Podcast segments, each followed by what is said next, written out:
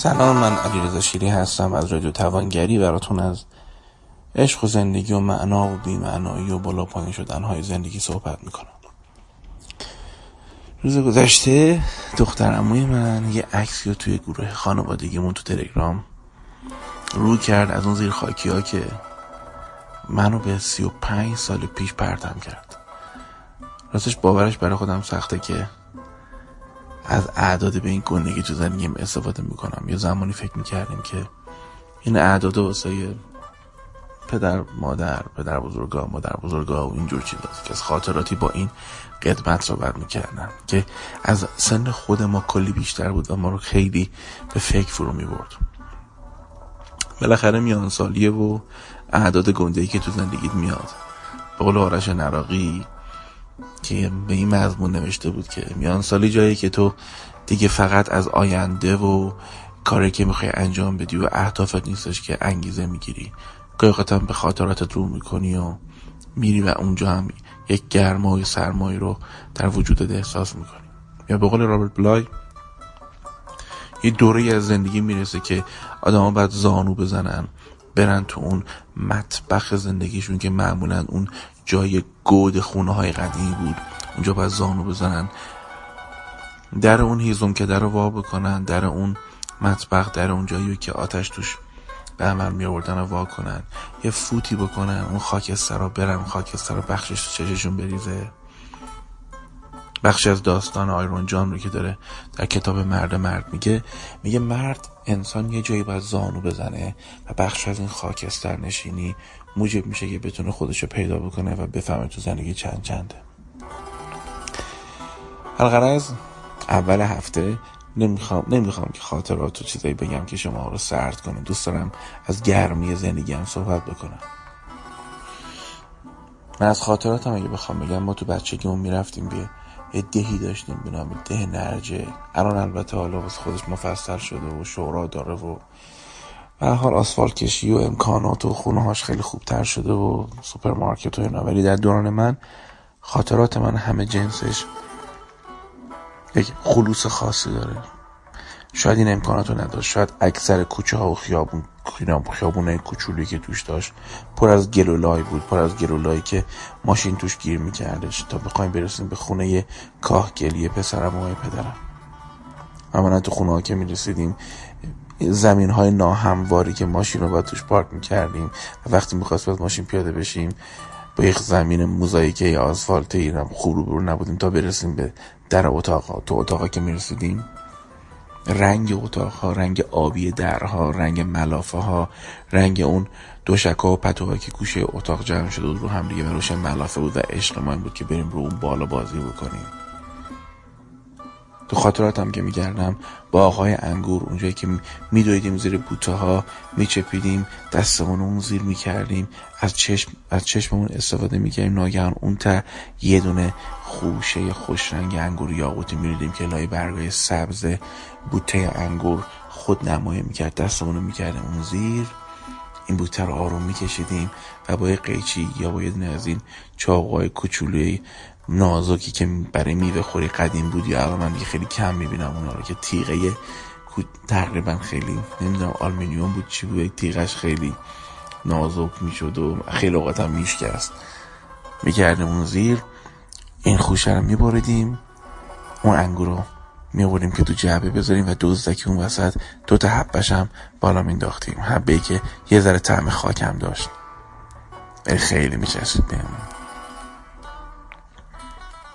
یکی از کارامون این بود که میچپیدیم بالای یه دونه تپه هایی بودش دور همین نرجه سمت تاکستان که این تپه ها پر از سوراخ سوراخه حفاره های غیر مجاز گنجی ها با بود قاچاقچی گنجی که با این نقشه میمدن و به زعم این که در این منطقه به خاطر زلزله خیلی از خونه ها بین رفتن و خیلی از مردم از ترسشون توی ارتفاعات طلاها و جواهراتشون و چیزای با ارتششون رو قایم کردن میگشتن و پیدا می‌کردن. البته داستان هایم بودش که چه گنج های عجیب غریبی پیدا شده و همیشه ما این شوق و ذوق داشتیم که تو این گودالا بریم سرک بکشیم ترس تجربه ترس و تجربه می‌کردیم با شوق که شاید ما یه چیزی پیدا بکنیم. چه داستان این خیالی که نداشتیم که این دفعه من چیزی شاید پیدا کنم و چقدر برم باش کیف بکنم. تو خاطرات کودکی من اون پسرم و اون دخترم و اون خانواده های خالص اون خنده های قشنگ این نوستالژیا باعث میشه که گرمتر بتونم زندگی بکنم. اما در مورد یک خاطر دیگه جدیدم بخوام براتون حرف بزنم. یه آدم خیلی خوبی تو کشور ما هستش که پر از تجربه های کارآفرینی و اشتغالزایی و کار بزرگ انجام دادن از زندگیش. آقای مهندس ناصر واسقی شاید بعضیاتون ایشونو بشناسید. ایشون در جزیره کیش اون مجموعه در واقع خیلی مفصل ساختمون های آفتاب کیش رو ایشون در واقع به عمل آوردن. مجموعه شهر آفتاب. به تو شهرهای دیگه سمت تبریز سمت همدان هم شهرسازی بزرگ کردن. من یک بار با آقای محمد شبانری با همدیگه رفتیم پیش ناصر واسقی و یک مسابقه مفصلی و محمد در رادیو مذاکره منتشر کردش که حالا خودش خاطر خیلی خوبیه. ولی من از اون جلسه خاطرم میادش که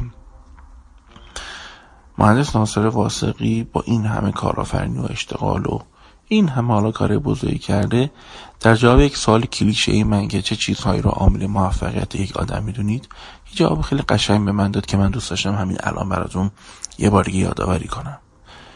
ایشون به من گفتن که من توی زندگیم دو تا اصل رو خیلی رعایت کردم. یکی تمرکز یکی پیوستگی.